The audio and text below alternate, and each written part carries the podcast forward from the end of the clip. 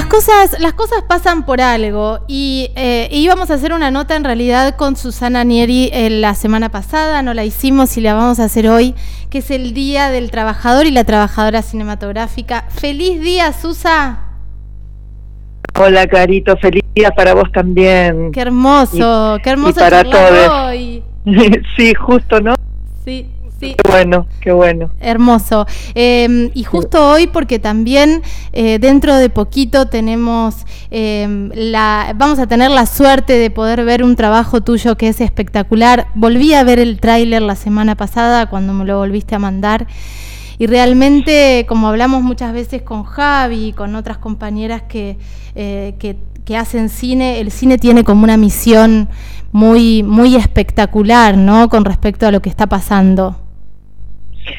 Sí, bueno, yo creo que el, el cine como, como otras otras artes este tiene ese poder no de, de ayudar social eh, y bueno un poco lo que lo que yo vengo haciendo con mis documentales es, es eso no aportar ese granito de arena eh, para visibilizar bueno temáticas que, que para nosotras las mujeres son muy dolorosas no así que yo te agradezco por este espacio porque, bueno, eh, finalmente con, con, este tema de la pandemia, como, como las salas están cerradas, eh, a partir de este jueves 10 de septiembre se va a poder ver Gotas de Lluvia, mi nuevo documental, eh, en la plataforma de Cinear.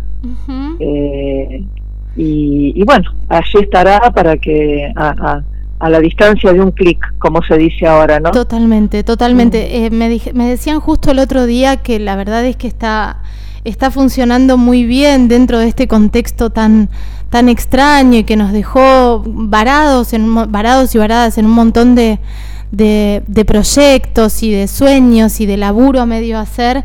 Eh, Cinear está funcionando súper bien y Gotas de Lluvia eh, es un documental que tiene que ver con algo que nos atraviesa, con la violencia machista, con, con, con, las mujeres y la violencia de género. Contame un poquito de qué se trata y cómo, cómo, cómo llegaste a esto, porque vos tenés un recorrido, recuerdo tu primer, eh, tu primer eh, laburo documental grande que fue El Toros por las Astas, ¿se llamaba?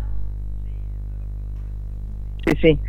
Sí, bueno, es un poco esto que te decía. Eh, Gotas de lluvia. A mí me gustó mucho una compañera periodista de La Marea Noticias, me hizo una nota el otro día y me gustó cómo lo encabezó, porque ella pone, tres mujeres fueron víctimas de la violencia machista, una sola sobreviviente. Uh -huh.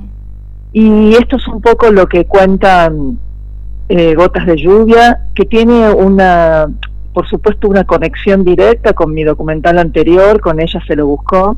Claro. Y como sabes, este, narra la, la, historia, el intento de femicidio de Ivana Rosales, de la neuquina Ivana Rosales, que ayer, 6 de septiembre, lamentablemente se cumplieron ya tres años de, de su fallecimiento, que el cual ocurrió como consecuencia de aquel intento de femicidio y bueno, y, y, y, la idea de gotas de lluvia empezó justamente, la empezamos a, a hilar juntas con Ivana ese año antes de, de, de, su muerte para abordar el testimonio de su hija viva, de Abril, uh -huh. eh, y, y, ver la posibilidad de, de hablar sobre los abusos sexuales intrafamiliares en la infancia. Y bueno, este Abril dio su consentimiento y a partir de allí comenzamos a trabajar con Ivana en escribir un guion, porque bueno, Ivana iba a participar de la película y lamentablemente todo eso fue interrumpido por su muerte. Tremendo. Sí, pero a partir de a partir de esto y, y, y bueno, después de, de, un tiempo retomamos el contacto con Abril eh, y bueno, yo le, le pregunté qué quería hacer ella, si quería continuar y bueno, ella igual con esta herencia que le ha dejado la madre de, resiliencia y de y de trabajo sobre este estos de, el derecho de las mujeres de vivir una libra, una vida libre de, de, cualquier tipo de violencia, me dijo que sí. Y bueno, finalmente lo presentamos al Inca, obtuvimos la vía digital y filmamos. Claro.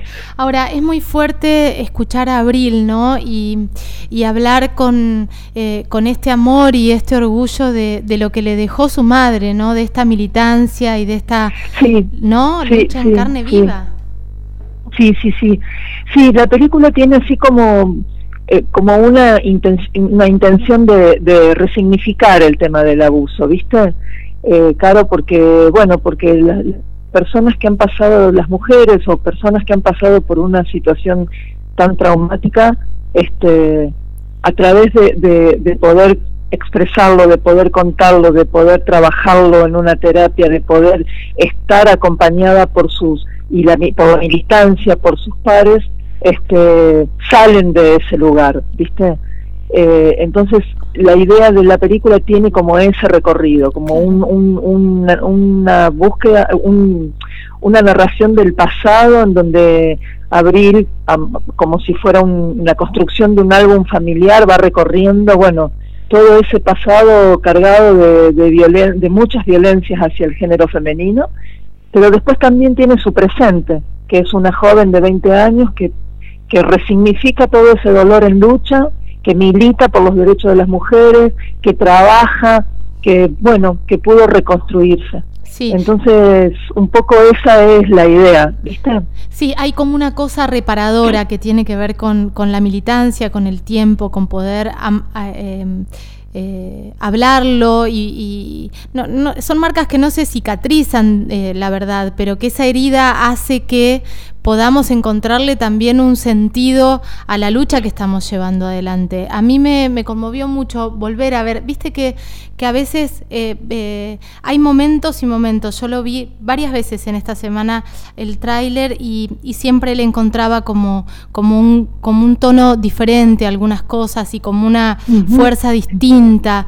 Em, porque eh, nada, nos atraviesa a todas, estamos eh, eh, empapadas y estamos atravesadas por un montón de violencias y hay un montón de noticias todos los días y, también tocamos lo que tiene que ver con una justicia totalmente ciega y patriarcal y machista que también hace que esto quede como eh, como un tema nuestro nada más, ¿no? Entonces, tener eh, obras, tener estos trabajos, tener estos documentales, hacen que también eh, podamos ayudar a despertar a otras personas, ¿no? Frente a lo que pasa. Sí, exactamente. Mira, yo creo que, bueno, hay toda una escena en la película en donde, en donde es una asamblea de la colectiva, de una colectiva feminista, en donde justamente se pone el, el, acento en lo que hace la justicia, en la, la revictimización eh, de los procesos judiciales y de la mirada que tiene la justicia sobre esto, sobre estos temas que, que son tan dolorosos. Entonces, me parece que allí hay un, un trabajo muy intenso que hay que hacer todavía, porque mm, las cifras son eh, muy abrumadoras, ¿viste? Porque cuando vos lees las investigaciones que te dicen de que de cada 10 niñas siete han pasado por una situación de abuso, decís, bueno, viste qué sociedad estamos teniendo. Entonces, y, y, como diría mi amiga Diana Malacorto, los jueces y los abogados y los fiscales no nacen de un repollo, nacen de este sistema sexista, machista, heteropatriarcal, normativo, e, y, y, todo el, sistema judicial y las leyes también están escritas por ese mismo, por esas mismas personas que han que han sido este, socializadas en este sistema. Totalmente. viste, creo que lo que hay que atacar tiene que ver con la con la sensibilización, con este cambio cultural, con este cambio de, de cabeza y yo creo que ahí los feminismos son los que están haciendo un gran trabajo, el movimiento de mujeres desde hace muchos años, no solamente desde Ni Una Menos, sino el feminismo en Argentina tiene muchos años. Y, y, bueno, y, y con, con este, con este límite que puso ni una menos, porque para mí fue eso, digamos, un punto, viste, de inflexión en donde, bueno, la verdad que ya así no se puede vivir más. Yo tengo una niña, hija de 13 años, que el otro día me decía que le da miedo salir a la calle. Claro, claro. Eh, porque los tipos la miran, porque entonces no, no, nosotras no podemos más permitir eso. Entonces me parece que es el Estado y, el, y los feminismos trabajando juntos para, para erradicar y realmente poner límite a esta situación, ¿viste? Me parece que hay que, que es eso, falta todavía mucho trabajo en ese, en la cuestión del, de, de que quede claro de que esto así no puede seguir, no puede continuar. Totalmente. El otro día le hacíamos una nota a Marta Montero, mamá de Lucía Pérez, y hablábamos de, este, de este fallo de casación donde anula el fallo anterior aberrante que los tipos quedaron absueltos por el femicidio de Lucía. Y ella decía, porque este fallo no lo dio vuelta a casación, lo dimos vuelta a las mujeres, lo dio vuelta al movimiento de mujeres. Claro, claro, pero, pero eh, eh, pero entendés que esto no puede, o sea, que, es, que es, una locura, ¿me entendés? O sea, es una locura.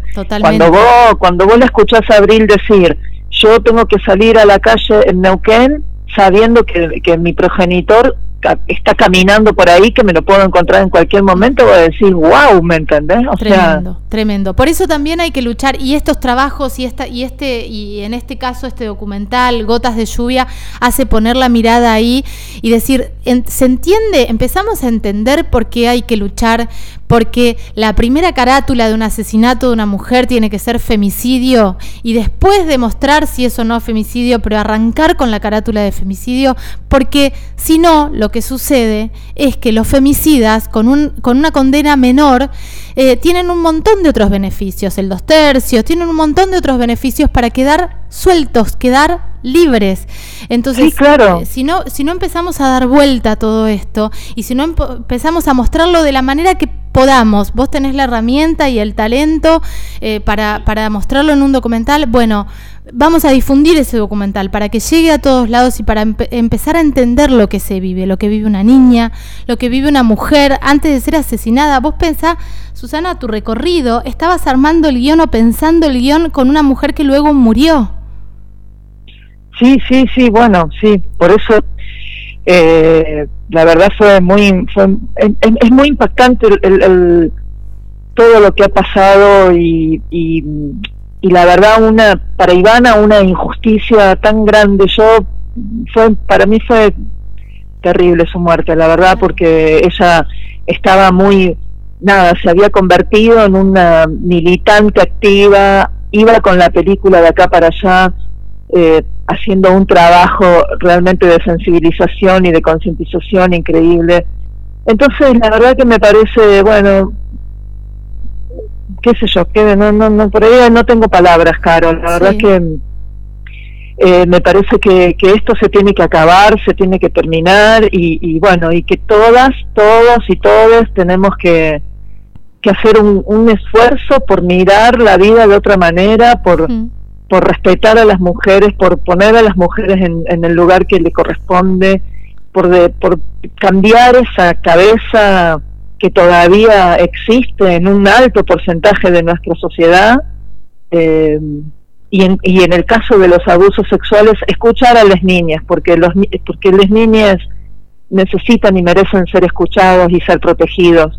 Totalmente. Eh, mira el otro día yo hice, me hicieron una nota en una radio de acá eh, tres tres hombres no uno solo periodista que casi ni habló que fue casi respetuosa la situación, un amigo que le puso toda la onda a la, nota, que está incursionando en la radio, y un abogado. Eh, y ellos tenían una cámara. Yo no la veía porque la nota la hicimos Javi Van de Couter y yo por teléfono, pero después una amiga me avisa y me dice, mira la cámara, porque lo tenían como en el Facebook. Cuando me preguntan sobre el movimiento de mujeres, el abogado hace una cara muy despectiva, como diciendo, mira la boludez de lo que va a hablar, se levanta y se va. Nunca lo vi yo, digo, en la, en la nota de la radio, lo vi en la cámara. Eh, y ahí me di cuenta que todavía, y el tipo, el periodista, todo el tiempo con el celular, sin escuchar lo que estábamos diciendo, no hizo ninguna pregunta. Eh, hablamos de, mm, del movimiento de mujeres, hablamos de actrices argentinas, hablamos de el cupo laboral trans y cuando hablamos del cupo laboral trans el abogado directamente hizo un no con la cara como diciendo no, no pueden estar hablando de esto eh, la, la, imagen de hacer viste de cuando querés cerrar una nota el circulito de que andás cerrando. La verdad es que fue como un, eh, una, un, un, una postal de lo que es el machismo, de lo que es el patriarcado, de lo que es la soberbia. Y esto mismo se traslada a la justicia. Digo, este, este programa capaz que lo escuchan 20 personas, pero eh, eh, se traslada a lugares de poder.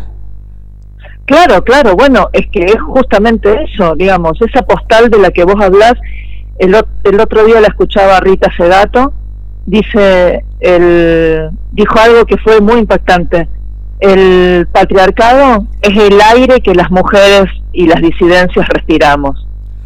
Total, total. Entonces, viste, eh, por eso no, no, no es que está todo conseguido.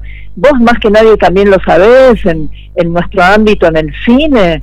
Bueno, la lucha que venimos llevando con el tema del cupo, digamos, desde las organizaciones de mujeres, eh, cineastas. Entonces no es verdad que está todo conseguido. Falta mucho todavía. ¿Que estamos en camino? Sí, es verdad. ¿Que han habido cambios? Sí, es verdad.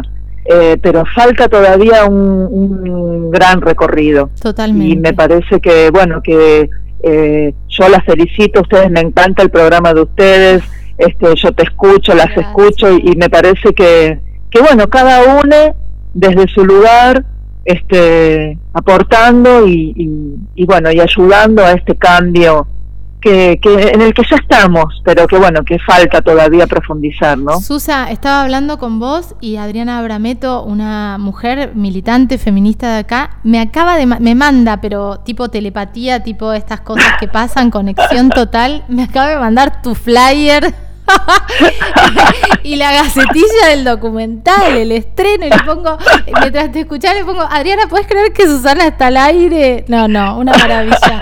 Bueno, estamos con sí, y esto es lo lindo, ¿no? Esto es buenísimo. Sí, a la querida Adriana le mando un abrazo. Adriana estuvo, es una de las entrevistadas que aparece en, mi documental anterior, en ella se lo buscó, nos conocemos hace muchos años y, y bueno, hemos compartido este, la película anterior y estamos siempre conectadas, así que un abrazo para ella también. Maravilla. Susa, 10 de septiembre es el estreno. Este jueves, sí, sí, a partir de las 0 horas, viste cómo es, este, hay que loguearse, hay que entrar a play.cine.ar, te sacas un usuario, la plataforma es gratuita, eh, vos te sacas tu usuario y después vas a jueves de estreno, buscas el flyer de la película y ahí te indica cómo sacar la entrada por supuesto el valor es simbólico porque es el valor que tenía antes de la pandemia una entrada a un espacio inca. No, claro, es, un planazo. Sí. Es un planazo verla. Eh, y poder verla, poder difundirla, poder compartirla, porque eso también es ser red, ¿no? Digo, cuando, cuando tenemos estas, estos trabajos está buenísimo poder difundirlo. Susa, te deseo lo mejor de lo mejor con este, con este estreno eh, y a seguir laburando y esperando para volver a rodaje. Y sí, en algún momento, ojalá, Carolina. Ay, Dios, qué, qué locura esta pandemia, pero bueno, ojalá, sí, ojalá que en algún momento podamos volver a, encontrarnos con las cámaras. Totalmente, totalmente. Te mando un beso inmenso, Susana. Un abrazo, un abrazo enorme, Carito, y bueno, gracias, gracias por el espacio. un besito enorme y un saludo a toda la gente de Viernes Patagones. Gracias, Susana, beso inmenso. Susana Nieri, eh, directora de este documental Gotas de Lluvia, estreno 10 de septiembre a partir de las 0 horas, entra a Cinear. Eh, mm, ¿Vamos con música? Vamos con música.